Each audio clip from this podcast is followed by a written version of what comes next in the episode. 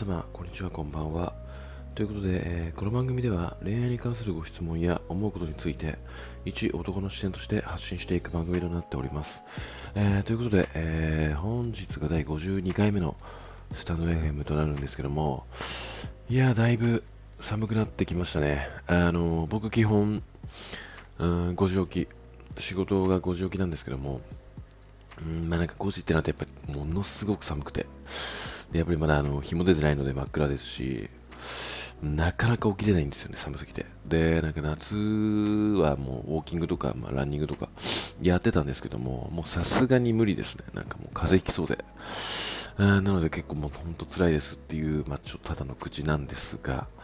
えー、本日はですね、あのまあ、いつも通り質問箱を回答していきたいと思います。で、まあ、そのメインテーマといいますか、なんか最近その、うん、彼の親御さんというか、まあ、家族関係ですかね。まあ、こちらについてのちょっとマザコンなのか、うん子離子離れできていない親なのかっていう部分のうん相談案件が非常に多いということで、まあ、その中で、えーちょっと一つ抜粋して、えー選ばせていただいた質問箱を、えー本日読み上げて、まあ、回答していきたいと思っております。ということで早速、えー質問箱を、えー読み上げたいと思います。同棲している30歳の彼、かっこ私の1歳上とご両親との距離感についてです。週に3、4回彼とご両親はたわいもない電話をしています。実家に帰るとき、そっちの気温はどうか、上着は必要かと電話したり、国の寝る時間がわからないときにも、何分だっけと電話したり、と調べればわかることを電話していることに正直ストレスを感じています。それぞれのご家庭があると思いますが、親離れ、子離れができていないと感じてしまうのは私が厳しすぎるのでしょうか仲がいいと器を大きくして見守るべきでしょうか第三者から見たゆうじさんのご意見もらえると嬉しいです。毎晩、えー最近朝晩冷えるので、えーお体ご自愛ください。ということで、えーありがとうございます。はい。えーということでですね、あのまあ、結論から申し上げますと、まあ、なかなかこの質問文だけで、あの背景が100%わかるというものではないので、まあ、これが正解だよというつもりはないんですが、まあ、そんなに、うん、この彼に対しては、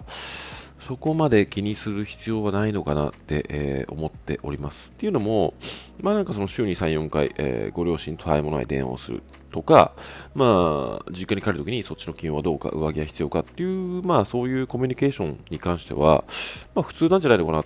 ていうか、まあそもそも家族がシンプルに仲がいいっていう、まあ非常に喜ばしいことなんじゃないのかなっていうふうにまあ感じてはいるんですよね。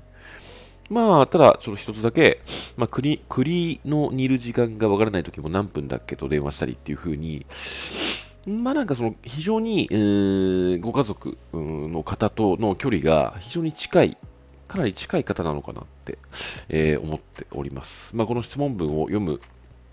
中での話ではそんなに印象は悪くはないっていうだけのお話なんですよね。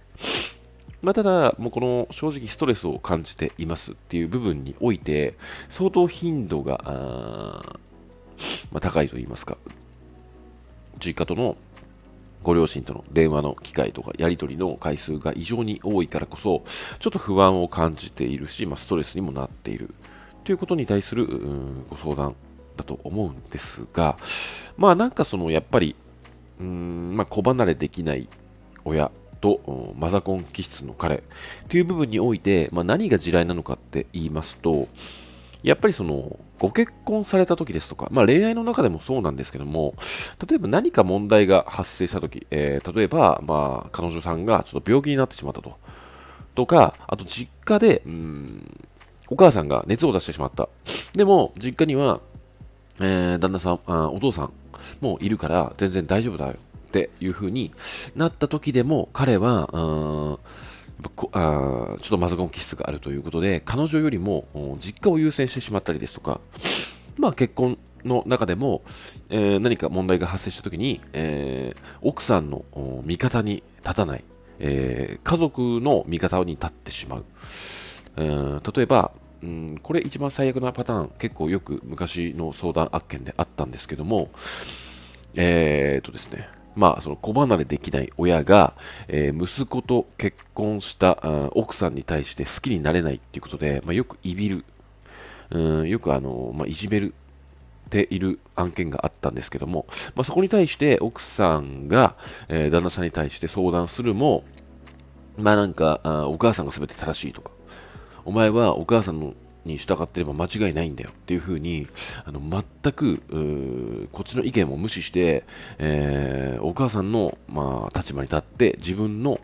う味方には全く立ってくれなかったとっていう案件がま非常に多かったんですよね。なので、まあ、マザコンですとか、子離れできない親っていうものは、ちょっと地雷案件というふうに呼ばさせていただいてはいるんですけども、まあ、まずは、うん、今回の、その、この質問の、まあ、流れに関して、これだけでは、その部分ってやっぱ見えてこないんじゃないのかなって思うので、まあ、この質問文を投げかけてくれた方の、えー、私が厳しすぎるのでしょうか仲がいいと器を大きくして見守るべきでしょうかっていう、うん、クエスチョンに関しては、まあ、どちらもノーと言いますか、うん、それよりも、やっぱり、家族との距離感、彼と家族との距離感に対しての認識とかそういうものを、うん、彼とちょっと深く話し合っててみる機会を設けた方がいいと思います。あの、今の、今自分が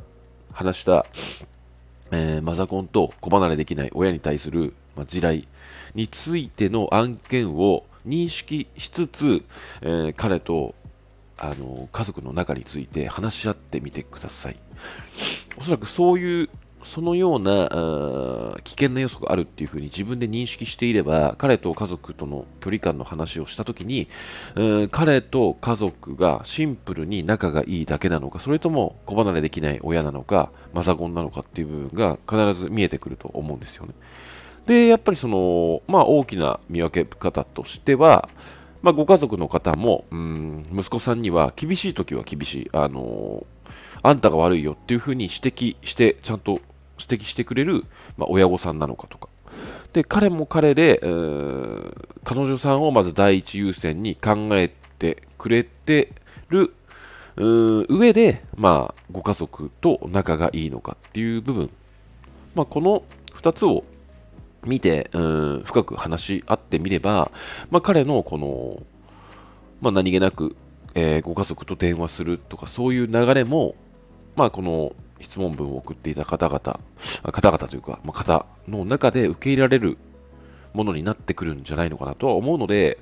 まあやっぱ話し合いですよね、結局は。あの何遍も言ってるんですけども、どんなことに対してもあの自分の中で無理やり納得しようとか、まあ、我慢しようとか、そんなことを思ったってあの悩みや払拭につながらないので、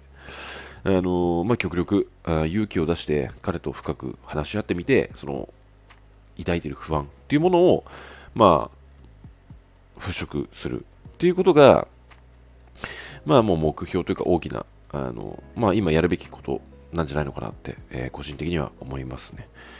まあなのでご家族と仲がいい、ご両親の仲がいいっていうものは、まあ非常に喜ばしいことでもありますし、微笑ましいと言いますか、うん、非常にいいことではあると思うので、まあ、そこの部分を、素直に受け入れられてあげられるような、まあ、彼とそのご家族であれば、うん、いいのかなって、えー、個人的には思っております。はい。えー、てな具合でですね、えー、本日の、えー、質問箱の回答はこの辺で終わりにしたいと思います。では、また。